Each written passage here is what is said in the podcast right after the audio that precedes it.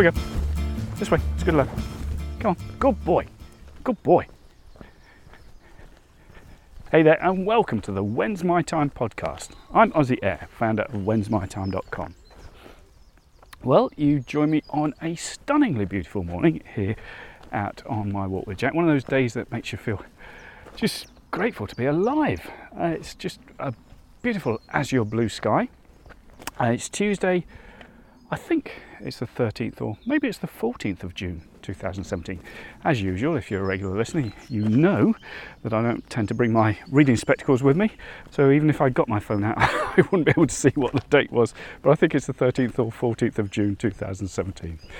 On that subject, I am grateful to be alive on a day like today. It's just wonderful. And on that subject, I was just looking back. I've had a bit of a testing time. I don't harp on about this. I had a bit of a testing time of it over the past couple of weeks or so with technology and one thing and another. And it's easy, particularly, and I say this, particularly if you're thinking of branching out on your own, as I know a lot of the listeners to this podcast are. There will be times when you think that everything is going wrong, that you think you've made a massive mistake, that you think nothing is ever going to go right for you again. And it's at those times, I can tell you that that's not true. Things are going wrong, but they're not singling you out for that. They're not making you a target for things to go wrong, and things will go right again. But B, if you think about now, I know a lot of stuff is talked about gratitude, and I don't. I'll be honest, I don't buy into a lot of that. But if you do think back to times when things did go right, or little things that are great. I mean, like a beautiful morning like today.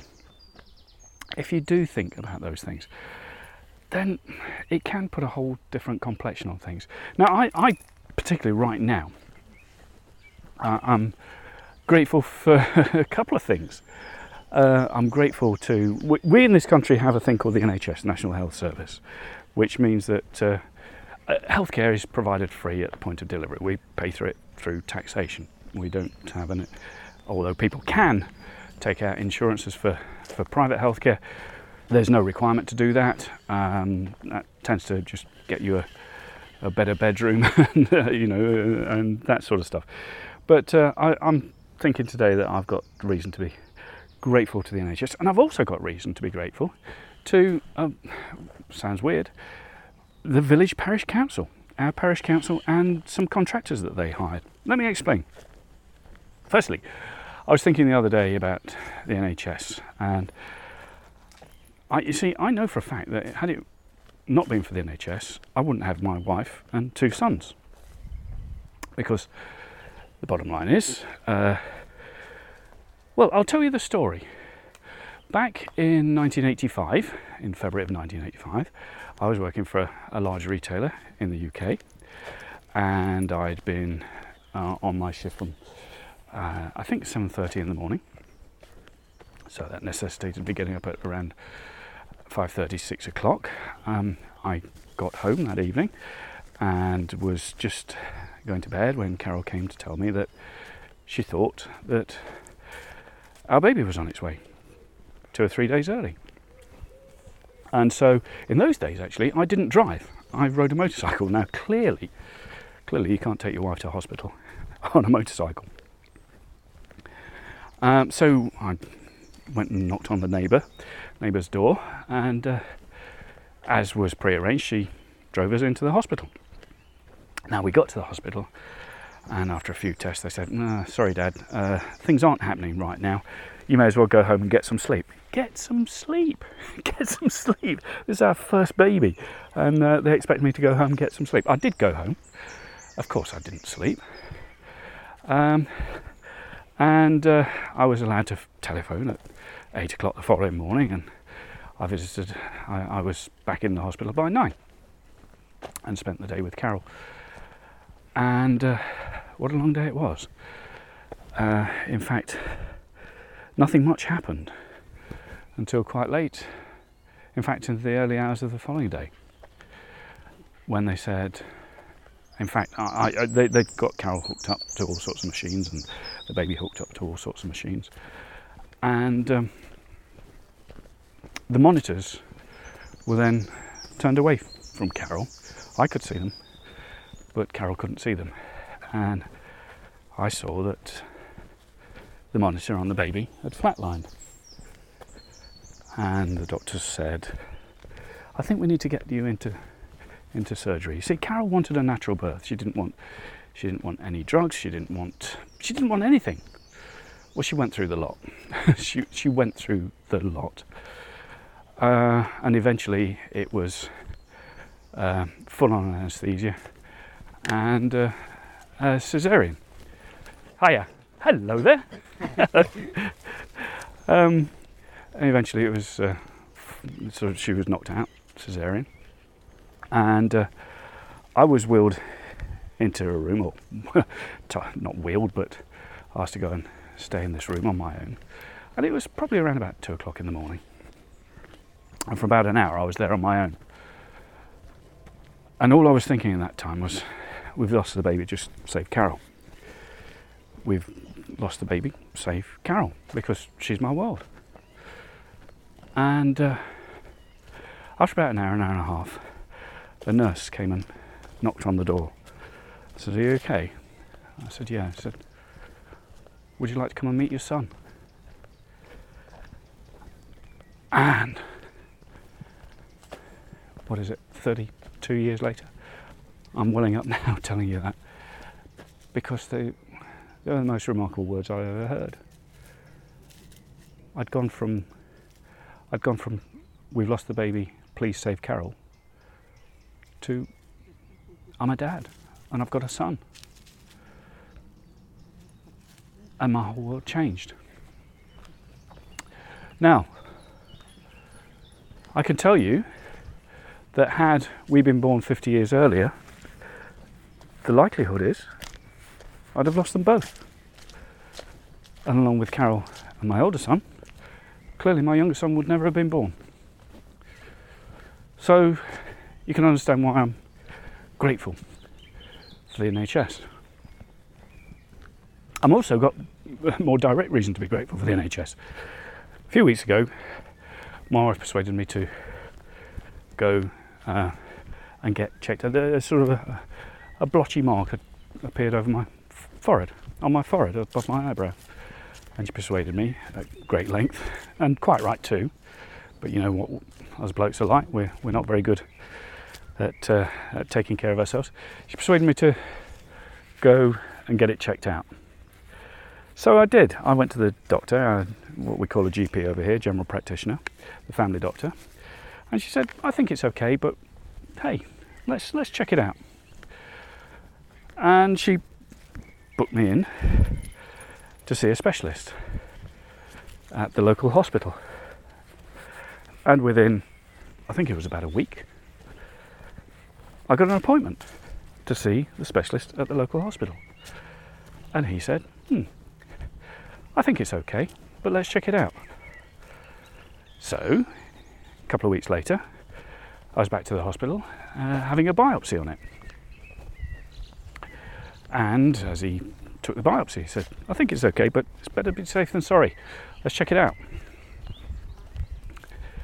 Yesterday, I got a letter saying, I'm delighted to tell you there's no evidence of anything cancerous, but it does look strange. So what we're going to do is we're going to book you in 6 months' time, and we're going to take another look. Now, that is, for me, is fantastic. You might say, oh, it's just something and nothing. No, what it means is I wasn't particularly worried, but had I been worried about my health, had I thought that it was something that was that was malignant, that worry could have been compounded with a financial fear. How am I going to pay for treatment? All of that is taken from me. All of that, I can just concentrate on just getting on with my life. I don't have to worry about the fact that, yes, in December they want to see me again, just in case. I think that's magnificent. So, and going back to when when Carol had our first son and our second son. Never once was there a concern about the cost involved. Of course there was a cost involved in Carol giving up work to look after our sons, and of course, but I'm talking about the cost of treatment. Never once was that a concern. So I am incredibly grateful. Now I know this is seen sometimes as a political thing, because I know there are different systems in the world. I just feel I'm incredibly grateful to live in a country that, back when the last time we had austerity after the war, and we were a lot worse off than then, the government saw fit to, in the 1940s, to bring in the National Health Service. And I'm not making a political point, I'm just incredibly grateful that I get to benefit from that, and I get to have a family because of it. And I get to not be worried about this thing on my forehead in case it turns nasty, because I know it was taken care of. Now, I did say I wanted to give a shout out to some other people, our parish councillors. Earlier this year, they built a much needed facility for the youngsters in our village, and youngsters come from villages around about. A few years ago, they put up a skate ramp that was built out of timber, and again that attracted youngsters from all around, but they paid well over the odds for it. The person involved is no longer around, but they paid well over the odds for it. And of course, being made of timber, it didn't last very long. It needed constant maintenance. Anyway, this year, and it was soon taken down because it became dangerous, because the boards started to come apart, and one or two, in fact, a friend of my son's ended up very seriously injured in hospital, head injury. Thankfully, he's made a recovery. But anyway, they took it down a couple of years or so ago because it became dangerous. Now, with the help, I must say, of the kids in the village helping to raise funds, they've built a more permanent structure, a proper concrete skate ramp with all the, I don't know what they're called, but all the sort of bumps and all that. It's pretty exciting stuff. But while it was being built, and it's down on our village park, which is well used. We've got the cricket field there, we've got the football field there, we've got the tennis courts there, we've got stall ball, which is a particular Sussex sport. Look it up online. It looks good fun, but it's peculiar to this area. But lots of use there. But this skate ramp was built on the edges, and for a while it looked like a bomb site. All the excavations to build the soil up and all that sort of stuff. And there were sort of mud banks at either end. And to be honest, I'd expected that. The best thing that we could expect them to do was to turf the thing, to either seed grass there or put turfs down and just grass it, so we'd have grassy banks at either end. But no, somebody, I don't know whether it was contractors or whether it was